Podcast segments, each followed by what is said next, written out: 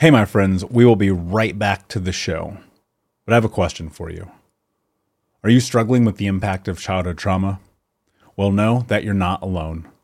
I'm here to let you know that I'm starting a brand new weekly coaching group that includes a year of live coaching, accountability, support, habit and goal setting, and more. I'm starting a waitlist for the group right now, and I'm only taking a handful of people. And I'll let you know that through this personalized coaching, we'll work together to help you understand how your childhood trauma has shaped your beliefs, behaviors, emotions, and will help you create a roadmap for healing and growth. Right now, you can schedule an absolutely free coaching session with me and get put on the wait list if you go to thinkunbroken.com. My friends, it's your time to turn your trauma into triumph, breakdowns into breakthroughs, and become the hero of your own story and I'm here to support you in doing that. Just go to thinkunbroken.com to register for a free coaching call with me and to get put on the wait list for the brand new weekly coaching program. You have one unheard message. Hi, I was calling Current, the influencer marketing platform, but I think I just got redirected to a bunch of people listening to a podcast. Well, anyways, I was calling Current because I was told they could help get my brand set up on TikTok Shop and even build out an affiliate program of content creators promoting my brand. And even have those content creators go on live streams and promote my product there. Wow, I could really use Current. I also heard that the brands they work with are making millions in sales. I guess I'll just go to their website at current.tech. This is the story of the one. As a maintenance engineer, he hears things differently. To the untrained ear, everything on his shop floor might sound fine, but he can hear gears grinding or a belt slipping. So he steps in to fix the problem at hand before it gets out of hand. And he knows Grainger's got the right product he needs to get the job done, which is music to his ears. Call, clickgrainger.com, or just stop by. Granger, for the ones who get it done. Hey, my friends, we will be right back to the show. But I have a question for you. Are you struggling with the impact of childhood trauma? Well, know that you're not alone. I'm here to let you know that I'm starting a brand new weekly coaching group that includes a year of live coaching, accountability, support, habit and goal setting, and more. I'm starting a waitlist for the group right now, and I'm only taking a handful of people. And I'll let you know that through this personalized coaching, we'll work together to help you understand how your childhood trauma has shaped your beliefs, behaviors, emotions, and will help you create a roadmap for healing and growth. Right now, you can schedule an absolutely free coaching session with me and get put on the wait list if you go to thinkunbroken.com. My friends, it's your time to turn your trauma into triumph, breakdowns into breakthroughs, and become the hero of your own story and I'm here to support you in doing that. Just go to thinkunbroken.com to register for a free coaching call with me and to get put on the wait list for the brand new weekly coaching program. We'll be right back to today's show, but before we do, I want to let you know that you can get a free copy of my first book, Think Unbroken Understanding and Overcoming Childhood Trauma, when you leave a review for the podcast on Apple Podcast, either on desktop or on your phone. All you have to do is go to Apple Podcasts, look up Think Unbroken, click follow in the top right, and then go and leave a review at the bottom. And when you leave that review, screenshot it and send it over to book.thinkunbroken.com where you can upload your contact and mailing information, and we will send you a free copy of this award winning best selling book, absolutely free, including shipping. Just go to book.thinkunbroken.com to upload your screenshot review from Apple Podcast for the Think Unbroken podcast. And until next time, my friend, be unbroken. I'll see you.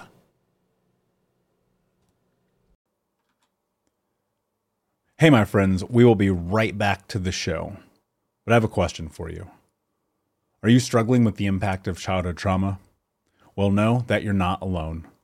I'm here to let you know that I'm starting a brand new weekly coaching group that includes a year of live coaching, accountability, support, habit and goal setting, and more.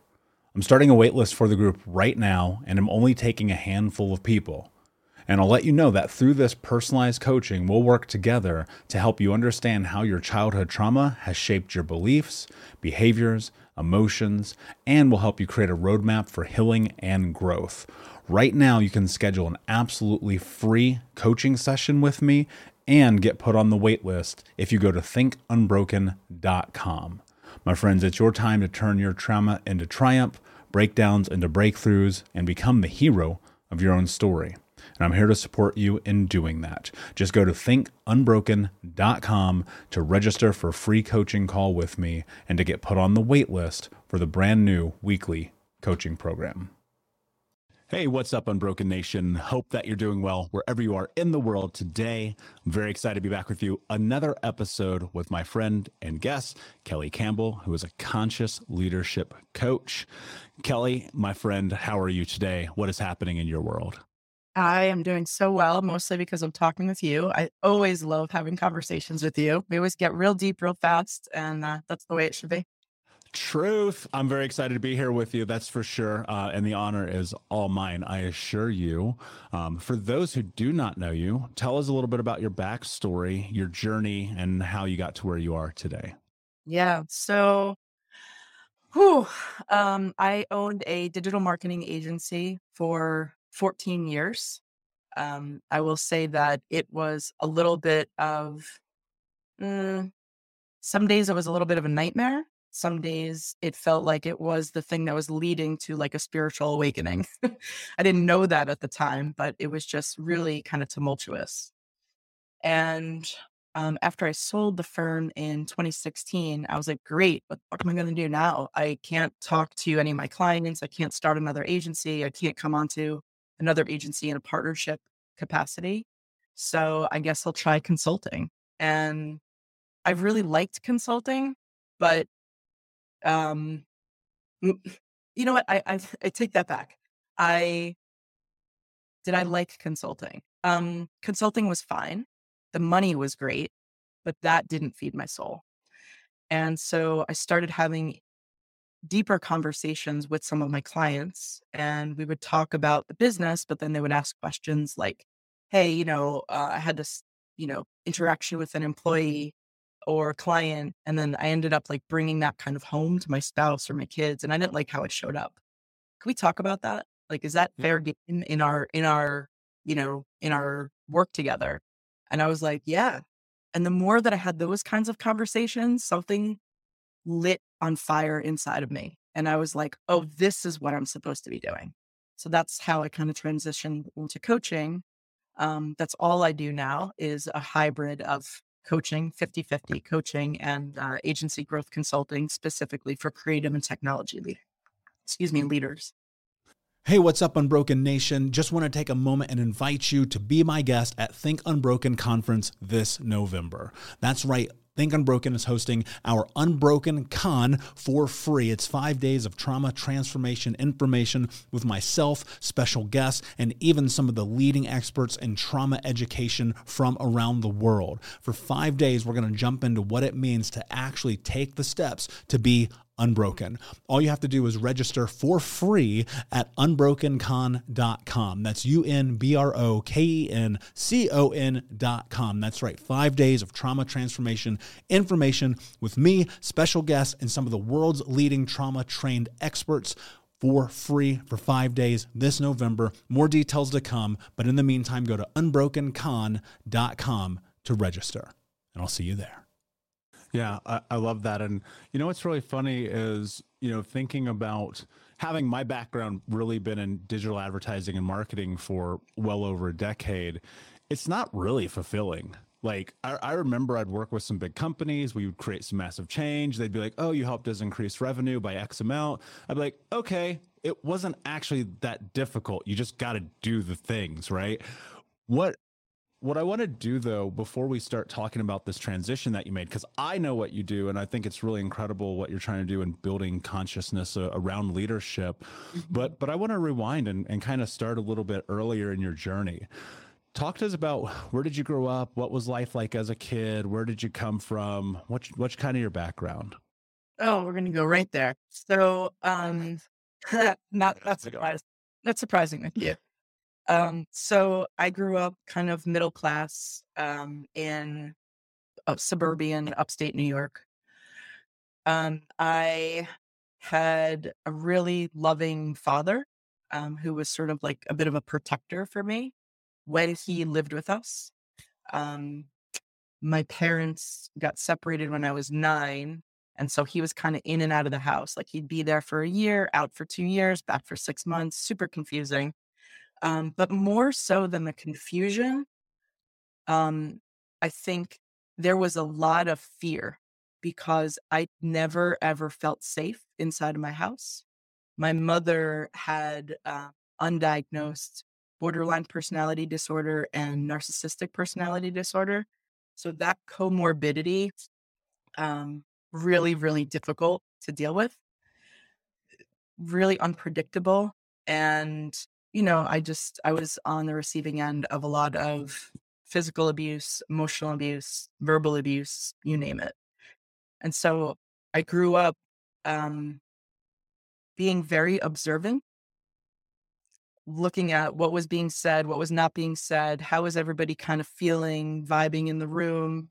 Am I safe here? Do I need to kind of leave to protect myself? Um, so, you know, it, there was a lot of that. I'll put it that way. And then I think the big picture was sort of because of my mother's mental illness, she, she she kind of saw me as and I know this is going to sound really kind of like strange, but she saw me as the other woman in my father's life. So in her her mental illness and her belief system, there was only a finite amount of love that he could give. And so I was taking from her her uh, sort of surplus or her pile with him.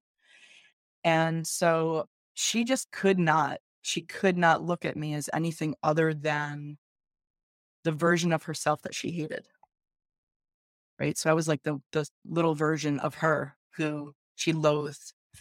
And so for me, I didn't understand that. Of course, you know uh, you don't understand that until you do the work when you get older. But I tried every which way till Sunday to try to earn this woman's love, and nothing was good enough. So straight A's, captain of every sports team, go to full ride to school, you know, you name it, I was like the perfect fucking kid. And there wasn't anything that I could do to make her love me. So, of course, I internalized that as like, oh, I must be the thing that's broken. Right. So that's that's kind of how I grew up. Um, and then if you want to get really into it, I'll give you a, a, pretty interesting story. When I was 16, she and I had a, a physical altercation at our front door. I had just come in from, you know, sports practice or something, and I was eating an apple. And um, she probably threw some shade. I threw some shade back. Um, she kind of lunged at me. We get into this physical altercation. I never hit her, by the way. Um, I bent, I, dropped the apple. I bend down to pick it up because I'm not thinking. And she takes a, a high heel that she had worn to work that day and plants the the stem of it in the back of my skull. And it was just one of those moments like, man, she's going to kill me. Like she's one day she's going to kill me and I'm 16 years old. But what happened in that moment also was I was kind of before she did that, I was sort of like holding her off, like staving her off with with one arm. And I had this little aha moment of like, oh shit, I'm actually stronger than her now. Mm. I had been doing sports my whole life. I was like very, you know, fit and healthy. And it was the first moment that because of the the interaction, because of the physicality, I was like, wow, I'm stronger than her. And that actually scared me because for 16 years of just repressing all of that anger and rage and hurt and pain, it manifested in the form of a dream that night. And in that dream, I killed my mother. And I woke up the next day and I was like, I got to get out of here because if she doesn't kill me, I'm probably going to kill her. And that that thought was just so terrifying to me. So, yeah, so I left my house when I was 16. Wow, that's so powerful. And and I actually relate to that in such a like fucking strong way. Um, and I I feel this weird sense of solidarity with you in that because I was 18. I don't think I've ever shared this story on the show before. I've never shared this story before, so go for it. Wow, that's heavy. So I'm 18 years old. I just come home from wrestling practice. Um, my mother was living with us again through her bouts of addiction and in and out of rehabs and kind of the back and forth of that whole thing, dealing with uh, narcotics addiction and DUIs and, and all the whole nine. And, and I was living with my grandmother and she had let my mother come and live with us again. And she had been in this space of sobriety for a moment, but then we started to notice old behavior patterns, right? As these things happen. And one night I come home from wrestling practice and clearly she's just drunk as you could be, just on another level. And she storms into my bedroom and my little brother happened to be gone. We shared bedrooms because we were fucking poor and we all had to three kids in one room. And and she comes in with uh and attacks me yelling at me about having broken the computer. And much like you, I had that same moment where the first time in my life, just I had hit that breaking point and I had shoved her to the ground. And I realized, just like you, I was like, oh my God, I'm stronger than her. I'm bigger than her. She can't hurt me anymore. And I looked at her, I told her, and I said, if you ever touch me again, I'll fucking kill you. And and I that felt so real for me in that moment. And fast forward a little bit longer, I, I told her, you know what, you can't be in my life. I'm removing you. And from that moment forward till the day she died, I did not talk to her except maybe one time. And and so if anything, I'm sharing this story in, in solidarity because I don't think people really sit and understand the impact that people's mental illness when they are not treated have on their children. Mm-hmm. And so as you're in this moment, you have this dream which is super fucking gnarly. What you have to put yourself in a position of making a really intense decision at a really young age. Like I did at 18 to tell your mother I'll never talk to you again is like crazy difficult. What was going through your head and how do you make that decision at 16 years old? Like was it really life and death? Was it like fuck it where, where, did you go? What did you do? What like what was happening? Yeah so um it didn't feel like i had an option to be totally honest. It felt like you know i, I had had perfect attendance in school up until that day. And when she left for work and i stayed home from school and i was like man i really hope that the school doesn't call.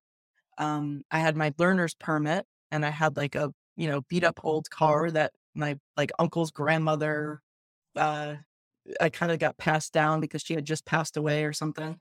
So I I just filled up the car and I got in touch with my boyfriend at the time and I went over to his house and we talked to his parents and I was like I have to live here for a little while like it's not safe for me to be in my house. And they agreed, which was really awesome of them.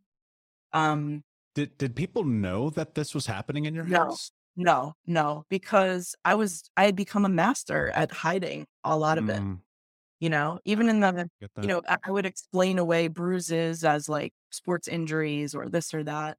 Um, and you know, there was even like some of it I didn't always tell my own father because I didn't want him to feel bad or feel like, oh, well, if I'm not in the house, that's why this is happening. Um, so yeah, I don't know. But yeah, it did it, it I don't know if I would even say life or death. I think it was it was just there was no option. Mm. There was no option. Um yeah, interesting. And then similar to your story, it would be until I was 24. I think it was 24. I finally said, listen, if we're going to have any form of relationship, we have to go to therapy. Like we, this is just beyond toxic. Um, and so she agreed to go.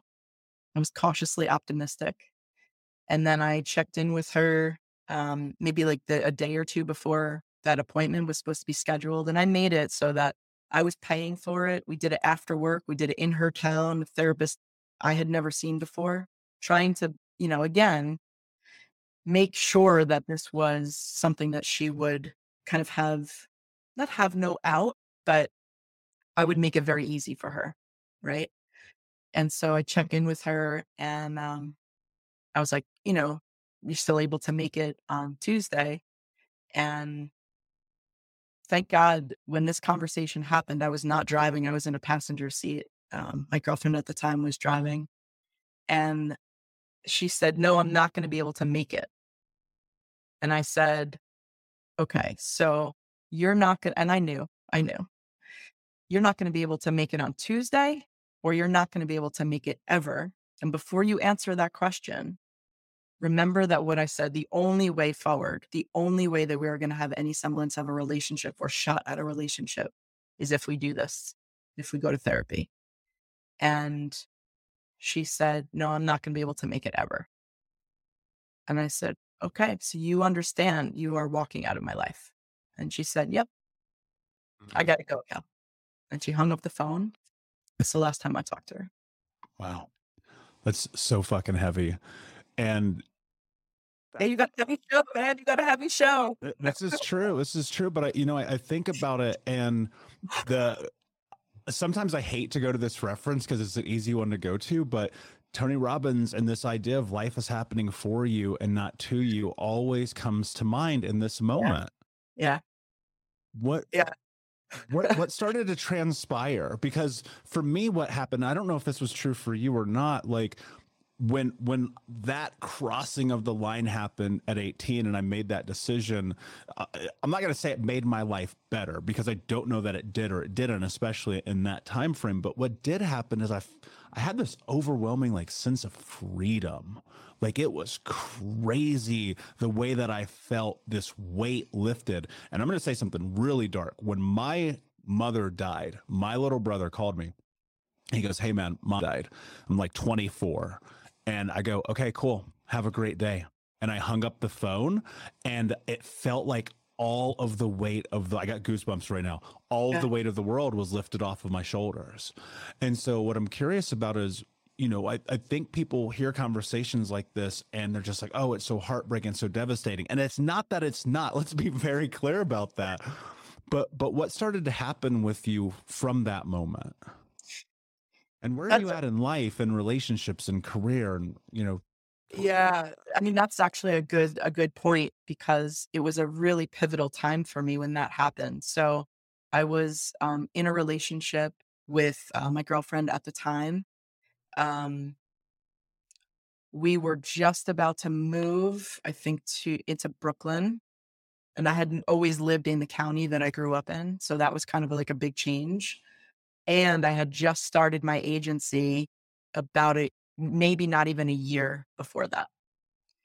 So there was a lot. I was self employed for the first time in a new ish relationship and about to change locations. So, like a ton, like a swirl of, of change. And now all of a sudden, this kind of decision has either been made for me or maybe I subconsciously set this up because I kind of knew Mm. um, that that would that would be the case. But you know, it was it was like someone ripped my heart out of my chest in that particular moment. But I think it got better every minute after that. And I'm not saying it was easy. To your point, Eh, Mother's Day still sucks for me, right? Like it just does. Um, the first couple of years after that, she tried to send me like, like mail me a birthday card. And I was like, why are you doing this? It's like, it's like ripping the wound open every time. Like, we don't speak, but you're going to try to play mother of the year and like send me a birthday card. No. So the last time that happened, um, I think she probably sent like three or four years in a row. And I just put like return to sender and she like, she got the message.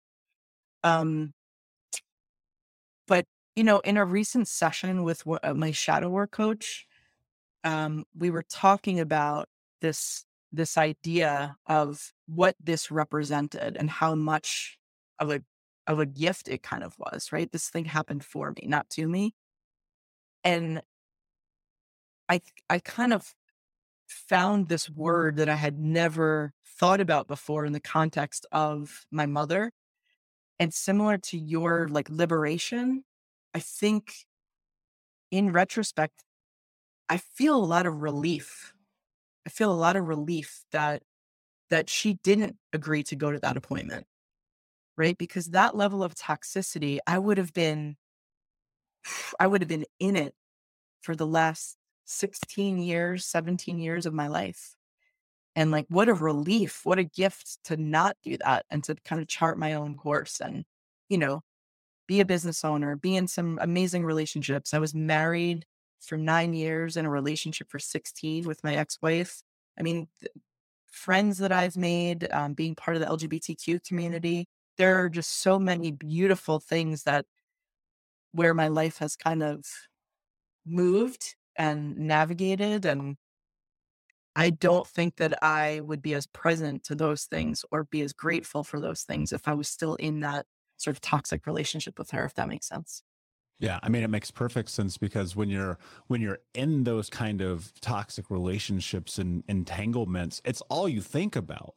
Like it, it's crazy how overshadowing those are, and, and that could be you know boyfriend girlfriend work employer relationships i mean friends however it is that you would describe a relationship it's like that's at the forefront of your mind it's with you when you go to sleep it's at the gym it's when you're eating dinner it's when you're driving your car and it gets you the most in your moments of quiet right yeah. and that's that's one of the really interesting things about this journey i've come to find is and and i don't think any aspect of removing people from your life is easy. I don't think people taking themselves out of your life is easy, but but I think that there's so much power in it because it gives you more opportunity to sit in and reflect your truth, which is arguably the most uncomfortable thing that we do because you have to get honest with yourself. You have to ask yourself hard questions.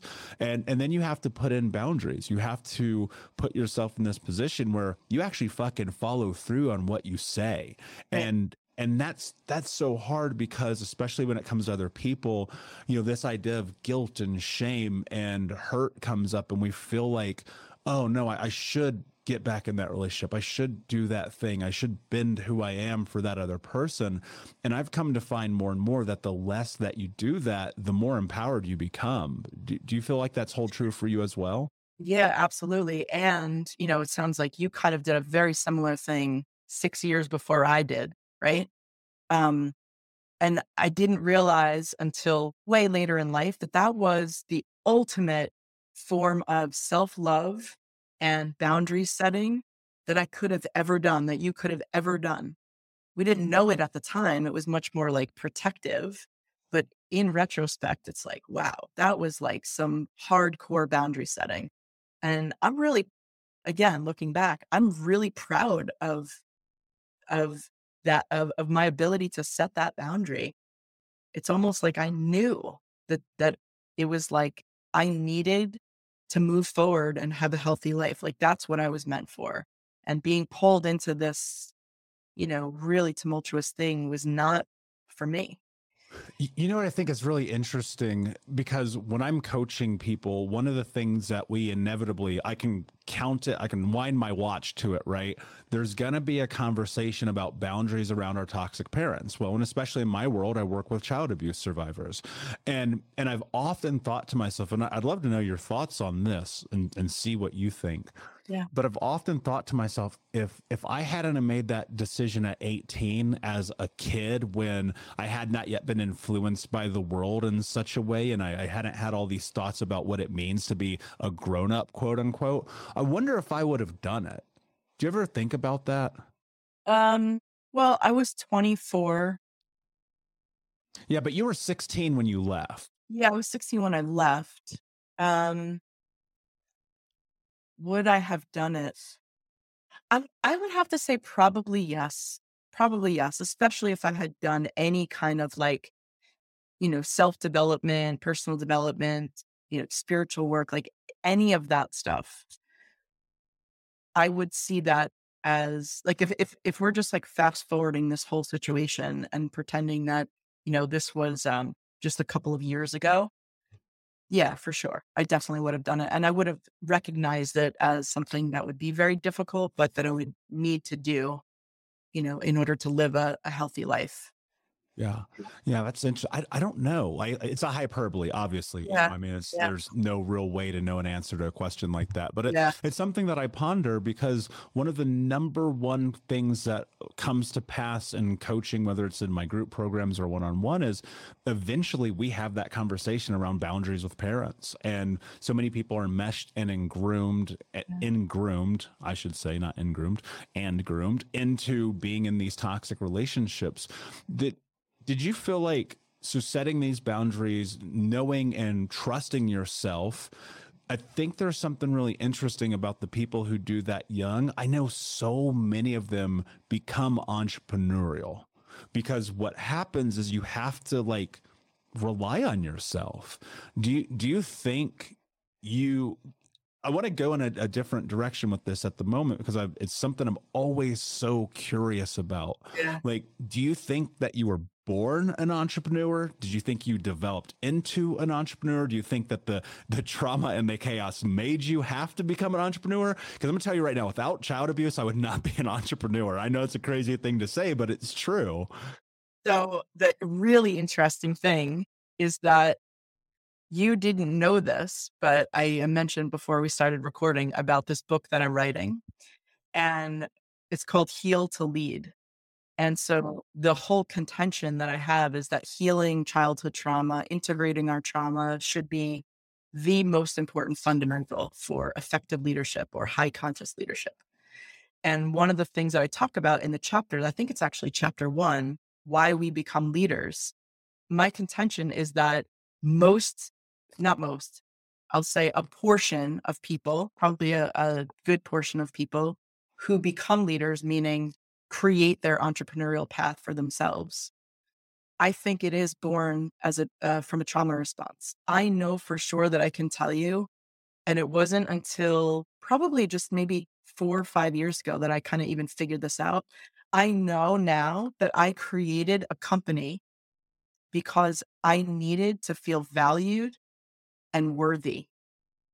And I needed to feel, I, I needed kind of to feel valued for myself. I wanted to prove my worth to the world, to clients, to, you know, it's like if my own mother doesn't want me, if my own mother can't see the value and worth and everything inside of me, then I'm going to create a world in which clients and employees and those those people in my world do value me. So my my quick answer to your question is I do believe that trauma is the sort of foundation for entrepreneurship. Not for everyone, but for a lot of people. If you look at ACEs, right? Mm-hmm. What is it? 70% of us have have experienced some kind of adverse childhood experience, right? Yeah, at least one. So at least one, right? So, and those only go higher with, you know, marginalized populations. But if that's the case, and small businesses and entrepreneurs are such a large number, I mean, just look, there has to be a correlation. So I, I would say absolutely yes. That is my contention.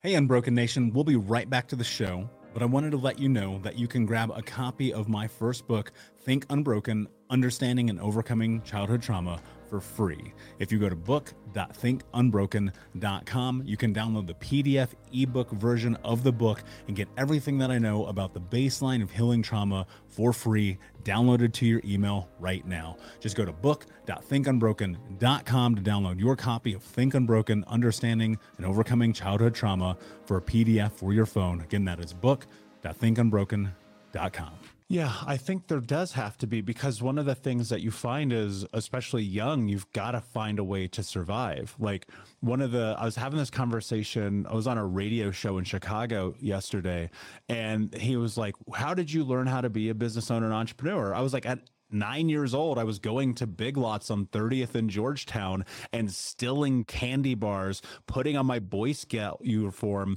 walking around door to door and pretending I was a Boy Scout to make money right? 100% margin by the way. Great business. Um but but but the truth about it is like you you learn to survive. Right. was there a moment where one of the things i'm always thinking about is this concept of like know thyself. Like trust thyself know thyself love thyself. Was there a moment particularly a pivotal experience where you realized that you were actually trusting your capacity to be resilient, to survive, to be a leader, to be Kelly? Ironically, it all started when I sold the company because whatever was was part of my identity at that time. I was uh, 36 when I sold the company. Um, I would say I was a conscious leader of the organization, but I was not someone who I would consider um, healed or healing. Can, The can you define conscious leader? Well, a conscious leader is someone who I'll I'll give you sort of the the traditional definition. Um, it's someone who values people, planet, and profit sort of on equal prioritization. Um, those things were, especially people and planet, you know, environmental and supporting my team were things that came very naturally to me. Um, maybe those are trauma responses also. That's probably a different show. Um, but I was never an entrepreneur to try to make, you know, millions of dollars. That, that wasn't my driver. My driver was supporting other people that were kind of under my stewardship, especially mentoring young creatives and, and digital marketers in the field, especially if they were women, especially if they were women of color. Um, that that felt really important to me. And then we did a lot of give back initiatives and a lot of um, just environmental considerations uh, as part of the business. Um, so that's con that you know I was a very conscious leader, but I was not a a a leader who had healed or was in process of healing or integrating her trauma. So my world broke open after after I sold that company. What does that mean? I just hit rock bottom. I I felt like the ground just got like pulled out from under me. Everyone else was like, "You should be so happy. You kind of like hit the holy grail." And I was was that like- because your identity was so tied to the business? One hundred percent. Okay, interesting. All of my worth, my identity, everything was like, you know, these were the people that I surrounded myself with on a daily basis. The you know, I mean, I didn't know how to answer the question, "Who are you?" without responding, "I own a digital marketing agency." right? Like it was so enti- entangled or entwined um, in that CEO title because that gave me my worth. It was like, well, if I own a business, especially for this amount of time, and you know I'm responsible for these people, then that means that I'm valuable. That means that I'm worthy. And so when that was gone, well, then who am I? Uh, do, uh, does my worth now change because of that? Um, yeah, it was a scary moment. It was a really scary moment. And it took me a little while. I would say legitimately like six months for me to kind of crawl out of that. It, it felt very kind of apocalyptic, you know? Yeah, I mean that's that's a strong word. I I get that. I relate to that so much because my my first legal entrepreneur endeavor, right? What one I could publicly talk about um, was being a professional photographer and being award winning and traveling the country and the world and you know being on magazines and all these things and when I walked away from it because I had to for my own mental health to go and seek what ultimately would become what my life is now. It was like I just had no fucking idea who I was. Yeah. I, I was constantly like, who am what am I doing? Like I'm I'm in these therapies and I'm going to fucking AA and NA and I'm I'm having these conversations, but I'm so clueless Yeah. like like whoever it is that I thought I was was so tied into party guy and entrepreneur guy and like none of what I am today but in that what I think was really interesting that happened is I had to ask myself some really difficult questions about who it is that I was, what I wanted and what I was willing to do to have it. Like folks who listen to the show know I've probably said it ad nauseum, but the question that changed my life forever is what are you willing to do to have the life that you want to have? And my answer ultimately was no excuses, just results. That leads me to today. So as you're in this apocalypse, which I fucking love that you use that word because I totally resonate. as you're in the apocalypse of your own making, Yeah. What what is starting to transpire in your mindset, in your community, in in your journey of starting to become the Kelly that you are today? Yeah. I I had to just get really, really honest with myself. Um I had never you know, I, I was one of those people who would like roll my eyes whenever I heard any kind of like spiritual language or, you know, uh, even religion, to be honest with you. Um, I I had to wonder and really ask myself if I still wanted to be in the marriage that I was in.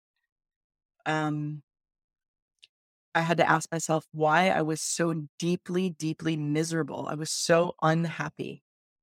Um, I thought that, you know, selling the agency and, you know, not having that stress of of carrying all of these people's salaries and I thought that would make me happy. Um, I don't know. My where was my mindset? Eh, My mindset was all over the place. I was in a, like a pretty dark place at the time. I had never been depressed. I had never, you know, um, I'd been in therapy for a long time since 16, but never been, um, I've never really thought about myself as having depression. Um, and maybe it wasn't depression. I don't know, but it was just such a dark place. I felt like I, I ran out of options. I felt like I didn't know who I was. Everything in my life felt like it was, it was imploding and I didn't know actually what to do.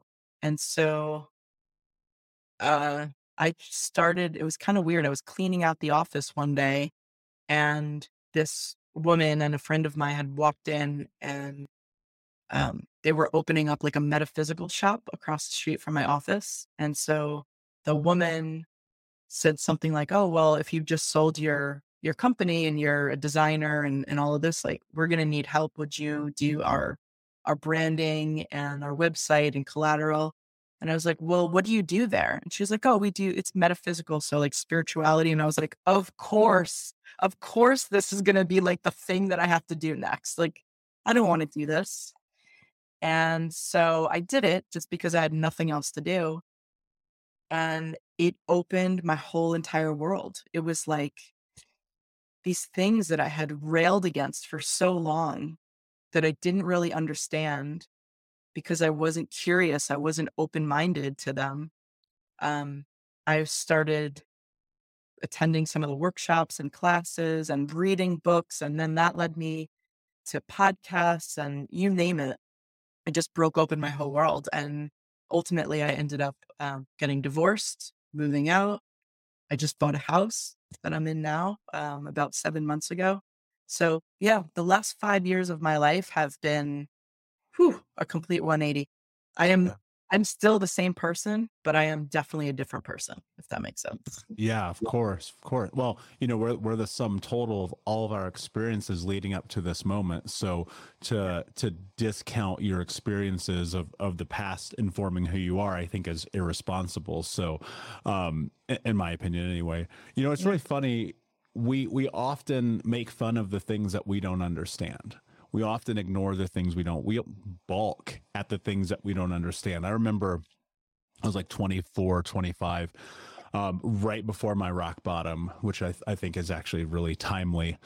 Um, I remember Tony Robbins had popped up on an internet show. This was before they were really called podcasts, right? Just somebody Yeah. had a fucking internet show. And and I was listening to him for about six seconds and I was like, fuck this guy. He doesn't know anything about life, about struggle. He's sitting here like giving you the keys to the castle, right? And I'm like, fuck this guy. I got to tell him that in person, which I thought was really fun. But you you look at that and it's like there's there's so much power if you're willing to just shut up and pay attention to what the universe is giving you. And and I think we fight that so often, right? We fight leaving the relationship. We fight building the business. We fight stepping into our our self-actualized self. And and in that I think it's it's detrimental because it leads you down this path where you're constantly stuck in this narrative that you've created that's built in the foundation of chaos. Like uh, again, I'm going back to you talking about you built your own apocalypse because it's so true. When what do you think in that time period? You said the last five years just been like boom, right? This explosion. What do you think you've learned about yourself that and I want to ask you in a very specific way. What do you think you've learned about yourself that you already knew was there, but you had to face the truth of? Um, wow, that's a that's a really good question. I think um I think what I learned about myself is that I have an immense capacity to love. And I always knew that, but I felt like I had to wear a mask or I had to play a certain part or or maybe um, I thought that I had to earn love from other people like the way that I needed to earn it from my mother. It never felt pure, but there was something inside of me that was like, no, like you, like I knew that I was a really um, kind, loving, generous human. But I never felt comfortable showing that part of me. You know, owning a business in the like kind of creative and technology industry, I had to present a little bit more masculine. I had to push emotions down. I had I couldn't show who I actually was. I couldn't be vulnerable. Right now, all of these things five, ten years later are like the hallmarks of effective leadership, right? Like be empathetic, show your emotion, be vulnerable, uh, be compassionate. Like eh, th- those are sort of juxtaposed ideas, you know? Um, so yeah, I guess that's what I would say. Like this has always been me. And I think I feel more myself than I ever have before because I can you know, I tell clients that I love them at the end of sessions sometimes, and that's not weird, but that would be weird for the version of me that was um, eight years ago, 10 years ago. They're like, you can't do that. That's not professional, right? What are they going to think of you? Um, I don't even know what the hell professional means anymore. All I know is that we are not two different siloed individuals, whether we're at home or at work. Like, that integration is where it's at for me and clients. And I, I see more and more people, we talk, people talk about bring your authentic self to work. Like, what does that actually mean? It means removing the silo. Like, you don't need that. You can be yourself, whatever that means. Um, I mean, I was always out as a, as a, as a business owner um, I never hid that part of myself, like my my sexuality. So that wasn't it, but it was this who I was at the core. You know? Yeah. Yeah. There's there's this idea that I I've been sitting on that is becoming more deeply profound and i hate to say the older i get but the older i get and and that truth is like massive undeniable and unreasonable to an extent ownership of self and mm-hmm. who you are is the truest and most accurate sense of what I think it means to be healed. Mm-hmm. I, I, I was sitting having a conversation with someone on a podcast and like in real time this happened i was like actually you know what i think the truth about healing trauma is? Is when you only ever do what you want to do and you never do what you don't want to do because everything is or is not aligned with who it is that you've decided that you are. Yeah. And and i think that holds true. You talk about removing the silo you talk about authenticity and it's like you you the vulnerability of being authentic with yourself is so incredibly fucking scary but it's the only way the only way that you're going to truly know who you are. And so it, it, what role did that play? Let me rephrase this question. What role has being vulnerable with yourself played in this journey for you? Ooh. um being vulnerable with myself and also removing a lot of the like blame, shame, guilt stuff. Um, facing those things through shadow work. I, I work with a shadow work coach and a Buddhist psychology coach, and like facing those aspects of myself, that was the game changer, hands down, which is what also as I was working with with those two practitioners, um, I started incorporating that into my coaching practice and started talking about, you know, past trauma and emotional history with my clients. Game changer, game changer, because we bring our entire past and our entire selves and our entire egos into everything that we do, leadership style, etc.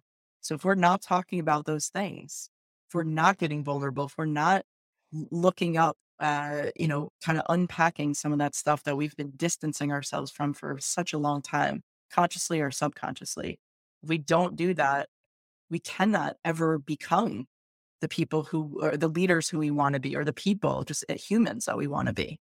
Um, so yeah, it was a game changer. Uh, that that self vulnerability, hundred percent. Yeah. Yeah. And, and I would guess that probably what you've created now would not be possible without having those moments. Not not even a little bit. None of my world, none of my world would be possible without, you know, all the things that have been um yeah, would you say, done for me over the the course of time. Yeah.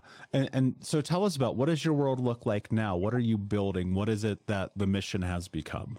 So I have the coaching practice and I've worked with 10 clients um, simultaneously, um, not in group setting, just one on one. Those are, again, just the leaders of creative and technology agencies. So that's one thing that I do. I also host a podcast called Thrive, Your Agency Resource. That's kind of in that same audience. And then about a year ago, I founded a company called Consciousness Leaders, which, you know, you're going to be a part of. Um, it's a representation agency for people who are speakers, authors, coaches, consultants, and workshop facilitators who happen to be women, BIPOC, LGBTQ, and mem- and or members of the disabilities community. So pairing those folks, those experts, with the organizations that are looking to create real change, um, that feels very purposeful to me. So that's kind of I'm splitting my time between those two ventures. Um, and the podcast is bi-weekly, so it doesn't take up too much time, but I really enjoy that as well. And I've got two sponsors for that. And I have a, a new partner in my life um, who is like a unicorn. Like I don't mean a unicorn in the sexual way. I mean like like legitimately the rarest human I have ever met and totally aligned from a values perspective. Um, everything that I have ever wanted or dreamed of in a partner. So yeah, life is life is pretty good. That's beautiful. Congratulations. Yeah. You know, Thank it's funny when you you look at all the the moments in life of the the struggle ultimately leads to the success you know and I, I just don't know that we can have the things that we want in life without the willingness to kind of dive in and see what happens. You know i was even having a conversation with someone last night about this idea of you know you discover who you truly are when you swim into the deep end when you when your feet stop touching the bottom and it gets a little yeah i love that analogy I, you know, it just hit me last night so strongly because I was like, that's everything about life is how far away from shore are you willing to swim? Yeah. Because that's where you're going to discover yourself. So before I ask you my last question, my friend, can you tell everyone where they can find you? Yeah. So my website for coaching is just um, klcampbell.com. Um, and then the representation agency is consciousnessleaders.com. Brilliant. And of course, we'll put the links in the show notes for the unbroken audience. Thank you. My last question for you, my friend. What does it mean to you to be unbroken? This is a hard question. Um, I think back to one of the questions that you touched on earlier. I think for me, um, and maybe this resonates with some of the people listening, I think it means embodying love the reason why I say that is because I think, you know, no one's un, no one is broken. We we kind of know that already. We are all whole entities. We are the subject matter experts of our own lives. And I think that a lot of the trauma that we experience forces us into sort of a scarcity or fear based mindset. So if love is the opposite of fear, then I think embodying love is kind of what it means to me to be unbroken. Wow, that's very beautifully said. Thank you so much for being here, my friend. Unbroken Nation, thank you so much for listening. Please like, subscribe, comment, share, tell a friend. And until next time, my friends, be unbroken. I'll see ya. We'll be right back to the show, my friend, but I wanted to let you know about our brand new podcast community for Think Unbroken podcast. I know that for so many trauma survivors like myself, for the longest time, I felt alone, like nobody got it, nobody understood, and that I was just going to have to figure this out on my own. But that's not true. And the reason why we created our brand new Think Unbroken Academy podcast community is so that we can bring all the members of the Unbroken Nation together in a place where we can learn, grow, heal, change, and transform our trauma into triumph. I would love to have you come and be a part of the brand new community. Just check out thinkunbrokenacademy.com or click the link in the podcast description. And I cannot wait to see you there, my friend. Again, just head over to thinkunbrokenacademy.com. And until then, be unbroken. Thank you so much for listening to Think Unbroken. Please share this episode with someone who could use it and help us move forward in our mission of ending generational trauma in our lifetime. And if you would, please take five seconds to pop on iTunes or Spotify, hit that five star, leave a review. And you can also reach out to us on social at Michael Unbroken or at Think Unbroken. And of course, you can check out our YouTube channel at Think Unbroken. Thank you for being a part of Unbroken Nation, my friends. And until next time, be unbroken. Hey, my friends, we will be right back to the show. But I have a question for you. Are you struggling with the impact of childhood trauma? Well, know that you're not alone. I'm here to let you know that I'm starting a brand new weekly coaching group that includes a year of life coaching, accountability, support, habit and goal setting, and more. I'm starting a waitlist for the group right now, and I'm only taking a handful of people. And I'll let you know that through this personalized coaching, we'll work together to help you understand how your childhood trauma has shaped your beliefs, behaviors, emotions, and will help you create a roadmap for healing and growth. Right now, you can schedule an absolutely free coaching session with me and get put on the wait list if you go to thinkunbroken.com. My friends, it's your time to turn your trauma into triumph, breakdowns into breakthroughs, and become the hero of your own story. And I'm here to support you in doing that. Just go to thinkunbroken.com to register for a free coaching call with me and to get put on the wait list for the brand new weekly coaching program.